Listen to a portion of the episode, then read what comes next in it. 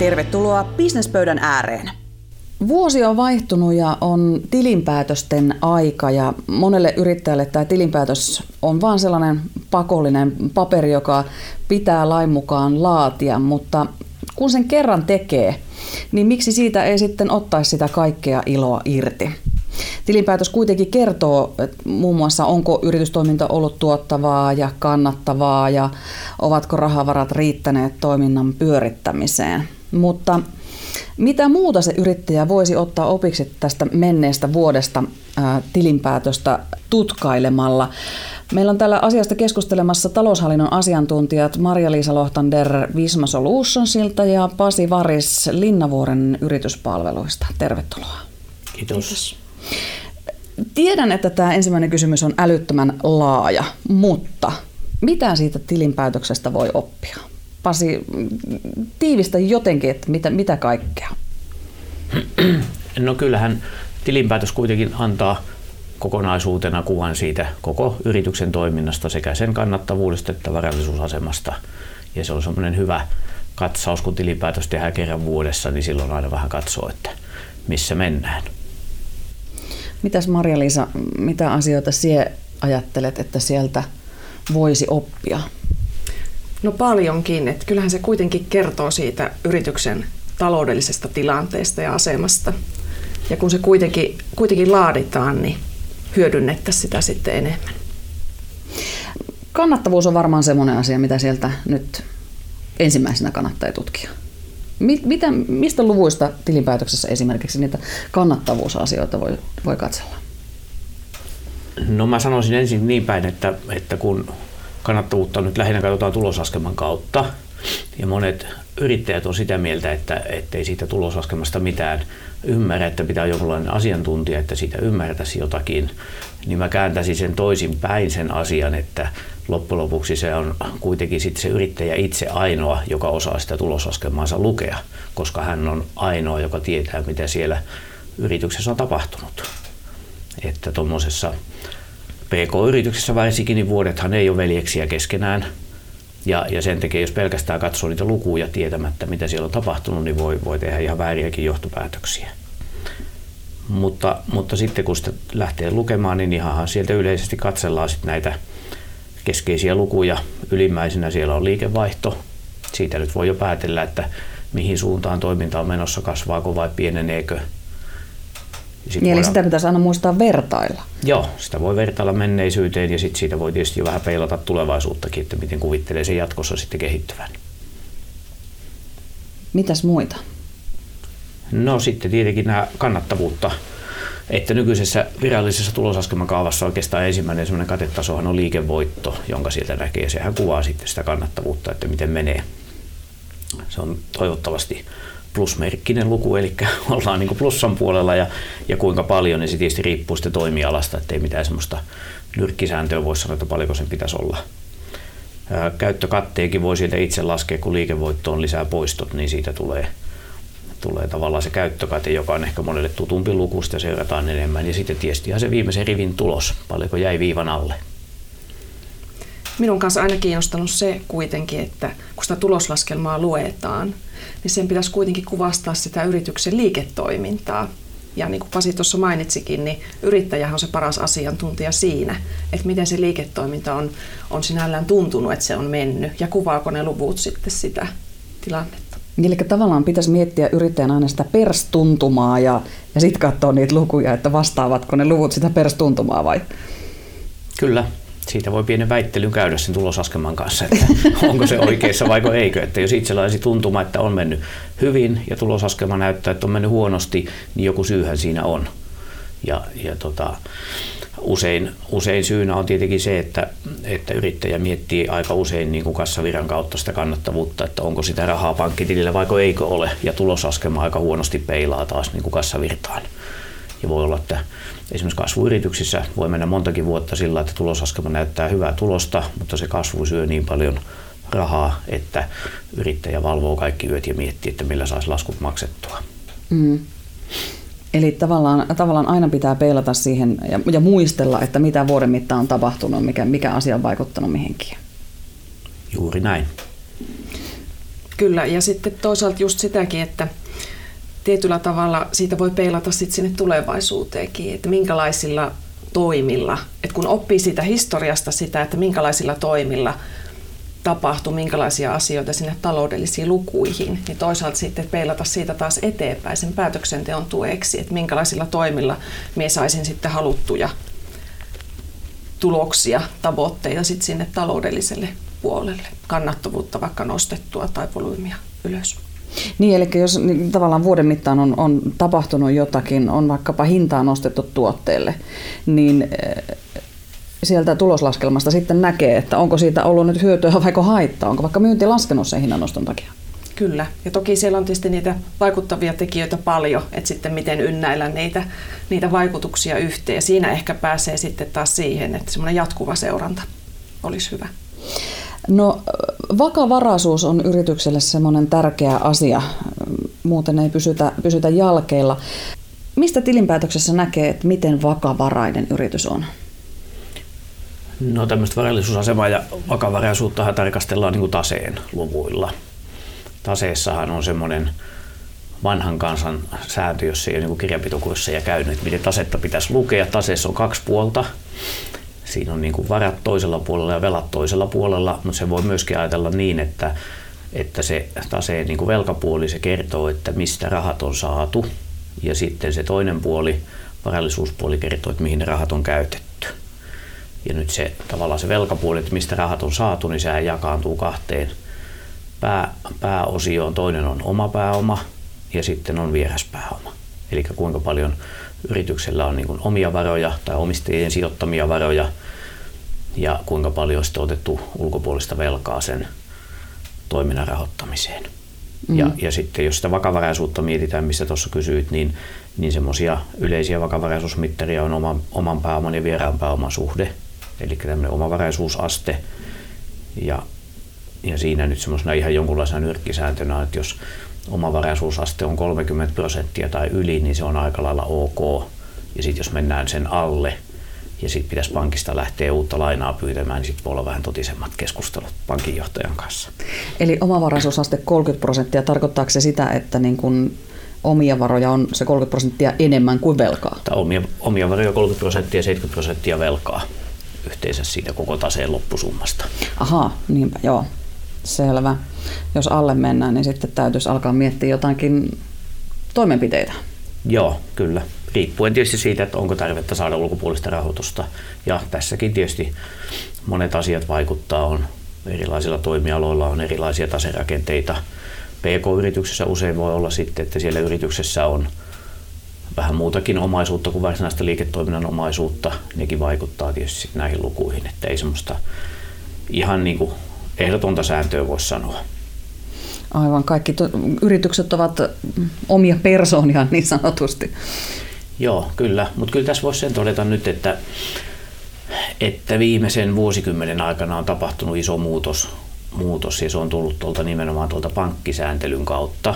Ehkä täältä yleiseurooppalaiselta pankkisääntelystä on tullut sellainen muutos, että että tuossa jos toistakymmentä vuotta sitten, kun PK-yrittäjä meni hakemaan pankista lainaa, niin se vähän jutteli pankinjohtajan kanssa ja sitten lyötiin kättä päälle ja se oli siinä.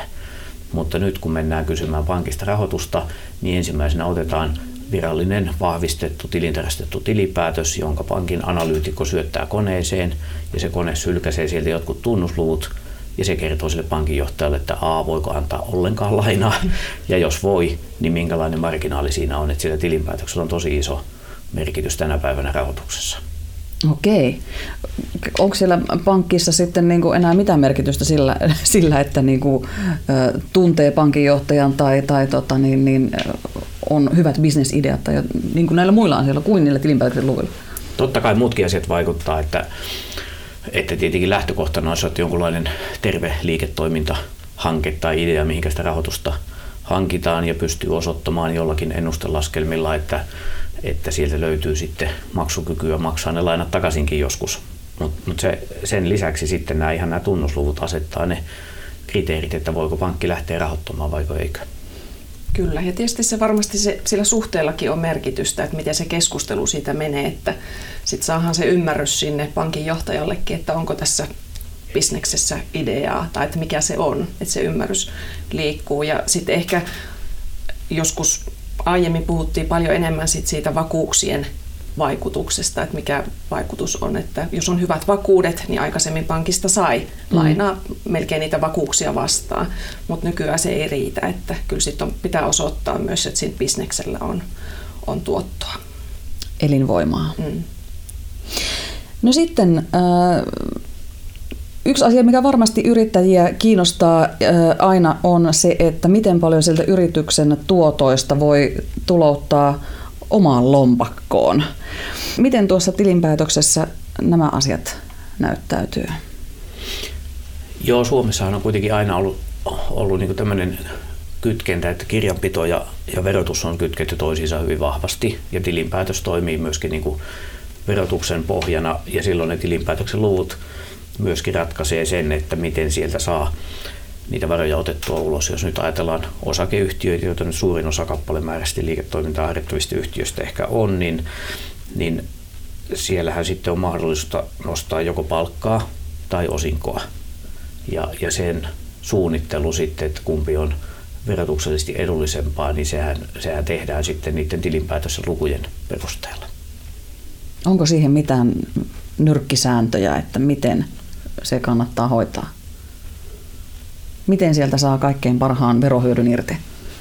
Öö, siihen ei ole ihan nyrkkisääntö, sekin on jokaisen itse sitten mietittävä. Se pitäisi oikeastaan silloin, jos lähtee yrittäjäksi ja perustaa osakeyhtiön, niin silloin pitäisi tehdä ensimmäinen semmoinen strateginen valinta, että mille polulle lähden. Että aika paljon yrittäjille suositellaan, että sitä pitäisi sitä yrityksen niin sanottua nettovarallisuutta pitäisi kasvattaa, eli pitäisi kehittää sinne sitä omaa pääomaa, joko tekemällä tulosta tai, tai sijoittamalla sinne varoja, koska sitten kun tilipäätöksestä lasketaan sieltä nettovarallisuudesta, eli käytännössä oman pääoman määrästä 8 prosenttia, niin se on se luku, joka rajaa sen, että paljonko sieltä saa sitä matalasti verotettua osinkoa, jonka vero on tällä hetkellä 7,5 prosenttia, että onhan se niin kuin aika edullisesti verotettua. Mutta jos haluaa isomman määrän osinkoa, ja kun se luku on vain 8 prosenttia, niin silloin sitä nettovarallisuutta täytyy olla aika paljon. Eli siihen menee usein aika kauan aikaa, että sitä kerätään sinne. Ja, ja tietysti sillä välilläkin olisi mukava elää. Eli pitäisi rahaa saada siinä välilläkin. Ja sitten tietysti loppupäässä jossain vaiheessa, kun pitäisi jäädä eläkkeelle, niin sitten käsissä on todella varakas yhtiö, jota on vaikea myydä kenellekään ja sitten joutuu miettimään, että kuinka se realisoi. Eli toinen vaihtoehto on sitten, että ei lähde kasvattaa sitä nettovarallisuutta, vaan nostaa joka vuosi yhtiöstä ulos joko palkkana tai osinkona lähes kaiken sen tuoton ja sitten jos siitä jää jotain ylimääräistä, niin sijoittelee sen sitten yksityishenkilönä ja saa ne tuotot sitten aina suoraan itselleen. Että tämä on semmoinen strateginen valinta, mikä siinä alussa pitäisi tehdä. Niin, eli siis ihan kaikkea yrityksen tuottoa, kun ei kannata välttämättä sijoittaakaan siihen yritykseen takaisin? Ei, siinä on se valinta just tehtävä, että minkä verran jättää sinne ja paljonko nostaa pois. Ja, ja tietenkin sitten, jos siellä ei ole sitä nettovarallisuutta ja, ja sitten se noston joutuu tekemään ansiotuloveroprosentin mukaisesti, niin sitten tietysti veroaste voi nousta isoksi. Mm. Riippuu tietysti, miten hyvin sillä firmalla menee. Jos rahaa tulee ovista ja ikkunoista ja tulosta tulee tosi huikeasti, niin sitten se voi olla aika vaikea joka vuosi nostaa sitä kaikkea pois ilman, mm. että verotus pysyisi kohtuullisena. Kyllä, kyllä. Onko siihen olemassa mitään kikka kolmosia tai minkälaisista luvuista puhutaan, että kannattaa vaihtaa palkkatulosta osinkoihin tai, tai toisinpäin? Mm. niin palkkaa kannattaa jonkun verran nostaa aina, aina koska siinä kun pientä palkkaa nostaa, niin siinä pysyy vielä sitten verotus aika kohtuullisena, mutta ei siellä mitään ihan nyrkkisääntöä voi sanoa, mutta hyvät välineet on olemassa. Esimerkiksi verohallinnon nettisivulla on veroprosenttilaskuri, jolla voi testailla, että jos nostaa näin paljon palkkaa, niin paljonko menee veroja. Ja, ja sitten tietysti voi peilata sitten, jos nostaa osinkoa, että minkä osuuden saisi matalammin verotettuna pääomatulo-osinkona ja, ja loppu menee sitten ansiotulo-osingoksi. Niin semmoista ei kovin monimutkaista matematiikkaa, mutta pieniä laskuharjoituksia kannattaa tehdä. Mutta nämä kannattaa tehdä siis jo niin kuin tässä vaiheessa vuotta, eikä Kyllä. vasta sitten ensi, ensi tammikuussa tilinpäätöksen jälkeen. Kyllä, sanoisin tässä vaiheessa vuotta ja sitten yleensäkin kannattaisi niin kuin peilata jo muutamia vuosia eteenpäinkin ja vähän miettiä sitä, Mm-mm. kun suunnittelee sitä yrityksen tuloskuvaa eteenpäin, niin samalla miettiä, että miten se tase kehittyy ja, ja miten sieltä sitten niitä varoja voisi nostaa. No sitä tulevaisuuden suunnittelua ajatellen on myös varmasti hyvä tarkastella, että, että tota, mistä sitä rahaa tuli, mihin sitä meni, onko jotain toimenpiteitä, mihin kannattaisi reagoida. Kyllä, ja tota, sinällään tämmöinen niin kassavirtalaskelma-ajattelu olisi hyvä, hyvä siinä tilinpäätöksessä olla, että tota, se selventää kuitenkin tosi, tosi selkeästi, että mistä oikeasti rahaa tulee ja varsinkin, että mihin se sitoutuu. Että sehän voi sitoutua vaikka isoon varastoon, eikä sitä niin tule ajatelleeksi suoraan sitä tilinpäätöstä lukiessa, että yrityksen varat on, on sitoutunut sinne sitten varastoihin tai saamisiin. Niin tota, ehdottomasti hyvä harjoitus aina tilinpäätöksen yhteydessä ja miksi ei useamminkin. Siis kassavirta tämmönen, tai rahoituslaskelma, se ei ole niin pakolli, näitä pakollisia? Ei ole, ei ole pakollinen, että se on tietyn kokoisille. Tarvitsee sitten olla tilinpäätöksissä.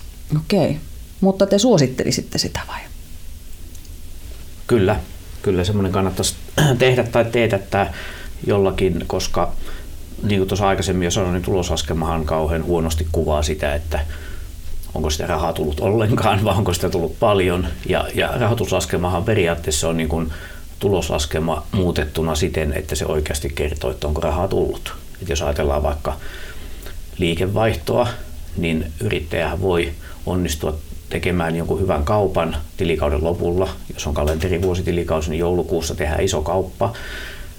Saadaan toimitettuakin se ja pamautetaan iso myyntilasku kirjanpitoon jonka asiakas sitten maksaa vasta joskus seuraavan vuoden puolella helmikuussa, maaliskuussa, milloin sitä rahaa sitten löytyy. Niin nythän meillä niin tulosaskelma näyttää sen liikevaihtona sen ison laskun, mutta rahaahan ei ole missään. Jolloin sitten kun tehdään rahoituslaskelma, niin liikevaihdon tilalle sinne ylimmäiseksi tulee semmoinen rivi kuin myynnistä saadut maksut, joka kertoo sen, että paljonko on ihan oikeasti rahaa tullut tilille. Ja sitten kun tulosaskelmassa on semmoinen rivi kuin ostot, tai, tai pääryhmämateriaalit ja palvelut, niin sen tilalle laitetaan sitten niin kuin ostoista suoritetut maksut. Eli kaikki laitetaan kassa perusteisena kaikki erät siihen tulosaskelmaan, jolloin se oikeasti näyttää sen, että mistä sitä rahaa on tullut ja mihinkä sitä on mennyt. Eli se näyttää ihan niin kuin ajantasaisen tilanteen. Ajantasaisestikin se voi tehdä, tai syytä tehdä jopa kuukausittain, jolloin sitä voi seurata. Eli tavallaan tilinpäätös on sellainen yhden hetken kokonaiskuva viime vuodesta, mutta jos ajatellaan niin kuin yrityksen kehittämistä ja, ja, ja halutaan katsoa eteenpäin, niin, niin tällainen kuukausittainen ajantasainen seuranta olisi teidän mielestä se kaikkein paras tapa vai? Kyllä, kyllä kuitenkin tuota, tilanteet muuttuu ja koko ajan asioita tapahtuu. Että onhan tuommoinen vuoden seuranta, niin se kertoo jo vaan jotain. Ja sitten kuitenkin tuota, vuoden aikana ehtii todella paljon tapahtua yrityksissä. Ja toisaalta sekin, että jos yrittää tehdä hyviä bisnespäätöksiä, niin ei välttämättä ole oikein mistään, mistä voisi niinku seurata ja katsoa, että miten ne päätökset näkyy sit siellä taloudessa. Niin ehdottomasti semmoinen ajantasainen seuranta, niin sitten, sitten tota oikeasti pääsee siihen tilanteeseen, että joku minun tekemä toimi vaikutti taloudellisesti näin. Niin, eli niin pysyy muistissakin ja se, että, että heinäkuussa nostettiin niitä hintoja, eikä silleen, että mietitään loppuvuodesta, että niin kuin, oliko se tämän vai viime vuoden heinäkuussa. Kyllä, sinne alkaa tulla sitten vuoden varrelta jo niin paljon niitä tapahtumia suuntaan jos toiseen, että sitten se yhden yksittäisen päätöksen tai toiminnon vaikutus on hankalampi sitten jäljittää jo. Miten Pasi, sinä ajattelet tämmöisestä kuuka- kuukausittaisesta kassaviran seurannasta? Joo, kyllä se ehdottoman hyvä. Että ensinnäkin tietysti voi todeta, että kyllähän niin kuin oikeastaan kaikillakin suomalaisilla yhtiöillä niin tämmöinen kuukausittainen kirjanpidon tulosaskelma ja tase, niin onhan se paljon paremmalla tasolla kuin joitakin vuosikymmeniä sitten että pääosin jo myynnit ja ostot aika lailla hyvin kohdistetaan kuukausittain, mutta sitten on monia semmoisia jaksotusjuttuja, joita ei välttämättä kuukausittain kirjata. Muun muassa poistotkin saatetaan kirjata vain kerran vuoteen ja silloinhan se johtaa siihen, että, että se vuositilinpäätös on sitten ainoa, joka kertoo sen oikean tuloksen ja, ja sitten niillä kuukausi laskelmilla ei ole paljon virkaa, mutta, mutta kuitenkin kun niihin jo tosi paljon panostetaan, niin ihan pienellä lisäpanostuksella saataisiin kuukausittain riittävän tarkka tulosaskelma ja tase, Ja, ja niiden pohjalta olisi helppo laatia kuukausittain sitten myöskin tämmöinen rahoituslaskelma tai kassavirtalaskelma. Ja näillä välineillä olisi, olisi todella hyvästi pitkin vuotta jo seurata sitä toiminnan kehittymistä. Vaatiiko se tavallaan pohjaksi myöskin sitten niin tietysti, että siellä on budjetti olemassa, johon sitä vertaillaan sitä kuukausittain sitä kassavirtaa vai? Budjetti on hyvä työkalu, jos, jos tykkää sillä lailla asettaa tavoitteita ja, ja yleensäkin jos tässä maailmassa jotain haluaa saada aikaan, niin yleensä kannattaa asettaa tavoitteita ja, ja sitten kun niiden tavoitteiden eteen ponnistelee, niin on todennäköisempää, että ne toteutuu, kuin jos ei tee mitään. Et siinä mielessä budjetti on hyvä. Jos pystyy tekemään budjetin kuukausitasolla, niin se on, se on silloin todella hyvä työkalu, koska silloin pystyy tosi nopeasti reagoimaan. Jos tapahtuu jotain muutoksia tai huomaa, että jotkut tavoitteet tai odotukset ei, ei niin kuin toteudu, niin sitten voi miettiä, että no mitä sitten tehdään. Ja vielä monta kuukautta aikaa vaikuttaa ja tehdä töitä sitten niiden asioiden eteen, mitä on päättänyt lähteä tavoittelemaan. Korjausliikkeet on ihan sitten eri tavalla toimivia, kun niitä tehdään sitten pitkin vuotta. Että. Niin, ei tarvitse tehdä niin isoja liikkeitä sitten, kun tehdään pieniä muutoksia pitkin vuotta. Ja sitten toivottavasti se tilinpäätöksessä on ihan erinäköiset luvut, kun on, on pitkin vuotta reagoitu. Näinpä, kyllä. Tietenkin tähän vaikuttaa myöskin se, että nythän maailma sähköistyy kovaa vauhtia ja taloushallinto siinä myöskin. Ostolaskut ja myyntilaskut aika pitkälti kulkee jo sähköisinä, että jos ottaa tämmöisen sähköisen taloushallinnon käyttöön, niin silloin se aika hyvin reaaliaikaisesti kertoo jo itsessäänkin monia asioita. Sitten on ne pienet jaksotukset, jotka jos siinä kuukausittain vielä tehdään, niin sitten se on ihan niin kuin timantin tarkkaa totuutta jo. ja tota, ehkä suurin hyöty tämmöisestä Mm, sähköistä taloushallinnosta on se, että, että sieltä saa tämmöisen rahoitusennusteen, sanotaan nyt ainakin kaksi viikkoa eteenpäin, niin automaattisesti pystyy koko ajan seuraamaan, että minä päivänä ne rahat loppuu. tai vaihtoehtoisesti milloin niitä kertyy niin paljon, että kannattaa jo nostaa välillä itsellekin sieltä firmasta.